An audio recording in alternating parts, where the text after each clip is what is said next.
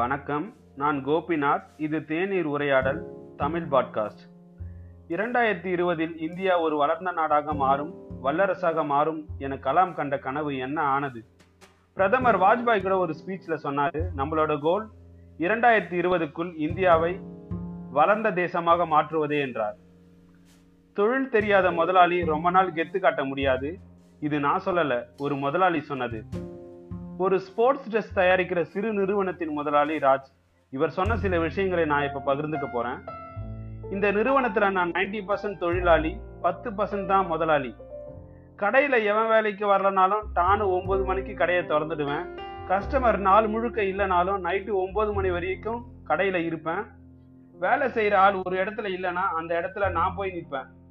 துணி மூட்டையை கூட தூக்குவேன். லேபர் கூட லைனில் நின்று துணிக்கு பிரிண்டிங் பண்ணுவேன். அப்பதான் வேலை செய்யறவன் பயப்படுவான். இந்த ஆளுக்கு நம்ம முக்கியம் இல்ல. நம்ம இல்லைனாலும் வேலை நிக்காதுன்னு நினைச்சுக்கிட்டு நமக்கு முன்னாடி கடைக்கு வந்து நிப்பான். தெரியாத தொழிலுக்கு முதலாளி ஆவரவன் தான் அழிஞ்சு போவான்.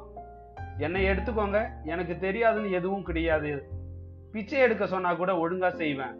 சோகமா ஐயான்னு நமக்கு காசு போடுறவனை பார்க்கணும். அப்பதான் பாக்குறவன் பிச்சை போடுவான். நீ ஏனோ தானோன்னு பார்த்தா கேட்டா எவன் போடுவான்? செய்யற தொழில நேர்மை வேணும் சின்சியரா இருக்கணும். இப்படி இருந்தா எந்த தொழிலும் மோசமா ஆகாது அதுக்கு நான் உதாரணம். பொருளாதார குற்றம்னா என்னன்னு உங்களுக்கு தெரியுமா? விஜயமாலியா நிரா மோடி அதற்கு பேர் போனவங்க. ஆனா பொருளாதார துரோகம்னா என்னன்னு உங்களுக்கு தெரியுமா? கணவன் மனைவி அடுத்தவருக்கு தெரியாமல் குடும்ப நலனை பாதிக்கக்கூடிய பெரிய பொருளாதார முடிவுகளை எடுப்பதையே பொருளாதார துரோகம்னு சொல்றாங்க. இந்த காலத்துல கணவன் மனைவி திருமண முறிவுக்கு இது ஒரு முக்கிய காரணமா சொல்லப்படுது. நான் தானே சம்பாதிக்கிறேன் என் இஷ்டம் போல செலவு செய்ய எனக்கு உரிமை இல்லையா அப்படின்னு கணவனும் நானும் தானே சம்பாதிக்கிறேன் என் பெற்றோருக்கு பணம் அனுப்புவதில் என்ன தப்புன்னு மனைவியும் சொல்றாங்க. பண விஷயத்தை பத்தி பேச ஆரம்பிச்சா அது சண்டையில தான் போய் முடியும்.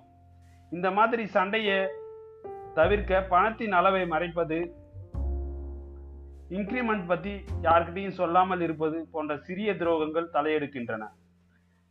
அதிகமா பொய் விளையாட தொடங்கும் போது ஒருவர் மீது ஒருவருக்கு இருக்கும் அன்பு நம்பிக்கை குறைய ஆரம்பிக்கிறது.